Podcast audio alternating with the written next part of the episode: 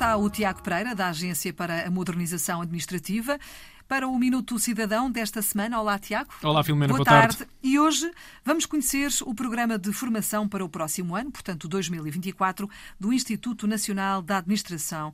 Para começar, eh, vamos talvez tentar perceber quais são as áreas de formação que, eh, que fazem parte deste novo programa. Há muitas novidades, Tiago? Sim, algumas, para além da formação obrigatória, cidadania e participação, competências digitais, inovação, interesse e serviço público e liderança, uh, várias áreas temáticas, eh, um conjunto de cursos de curta, média e longa duração que podem estar integrados em percursos formativos e que obedecem também a uma lógica flexível e que podem ser frequentados de uma forma sequencial ou mediante uma seleção que pode ser individual. Destacar, Filomena, a continuidade no investimento em cursos e-learning gratuitos na plataforma Now, em particular eh, no âmbito da capacitação digital como resposta também aos desafios do PRR.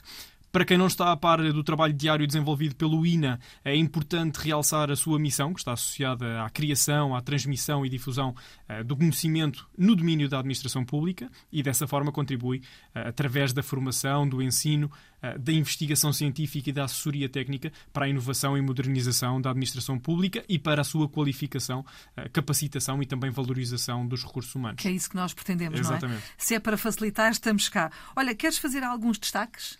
Sim, a oferta formativa para 2024 eh, foi reforçada nas áreas abrangidas pelos consórcios eh, celebrados com instituições do ensino superior, nomeadamente a formação avançada para dirigentes e futuros líderes da administração pública e até a formação em liderança executiva. Eh, destaque também, Filomena, para o consórcio no âmbito da, da formação em contabilidade e auditoria para a uhum. administração pública e o consórcio Impulso Digital, que visa a qualificação, capacitação e também a valorização dos recursos humanos nas áreas da capacitação digital. Que é tão uh, importante nos dias de hoje, não é? Exatamente.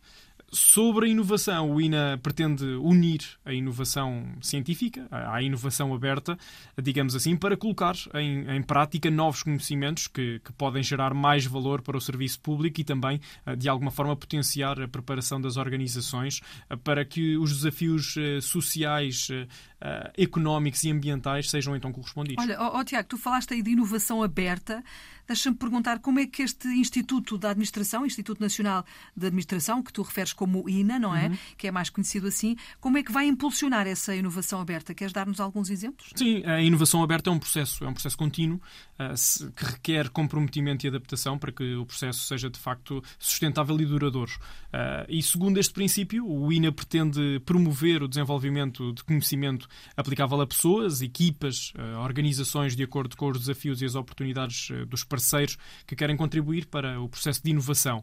Na prática, Filomena, estabelecem-se processos de inovação com as entidades da administração uhum. pública, central e local, como tem sido exemplo uh, os dias abertos à inovação, a aceleradora de ideias em serviços públicos, as oficinas de cocriação e as oficinas participativas realizadas com diferentes áreas governativas e diferentes temáticas, e através da experimentação com trabalhadores e dirigentes no âmbito de projetos experimentais inovadores, onde podem, aliás, colaborar no desenvolvimento de soluções inovadoras para responder aos desafios nas suas organizações.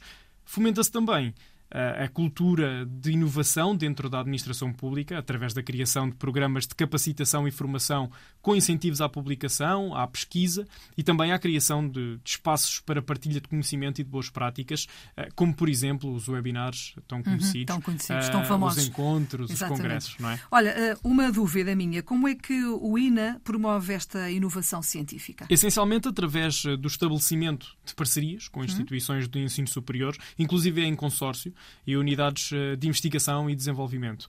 O INA tem acesso a conhecimentos e recursos especializados e, como tal, promove a colaboração entre investigadores, trabalhadores e dirigentes da administração pública, criando programas específicos para projetos de investigação e inovação científica na administração pública e, nesse sentido, apresenta protocolos na área da investigação.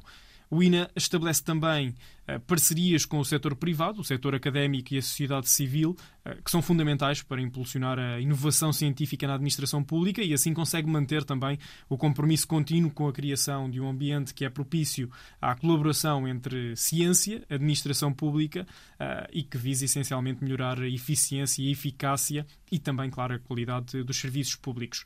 Que é isso que nós pretendemos, não é? Exatamente, Basicamente. Olha, mais informações podem ser obtidas Sim. onde? Neste caso, toda a informação sobre o que falamos hoje, este programa Formação 2024 do INA, através do, do site do INA em ina.gov.pt. Pronto, estamos conversados por hoje. Obrigada, Tiago. Obrigado, até para até a semana. semana. Obrigado.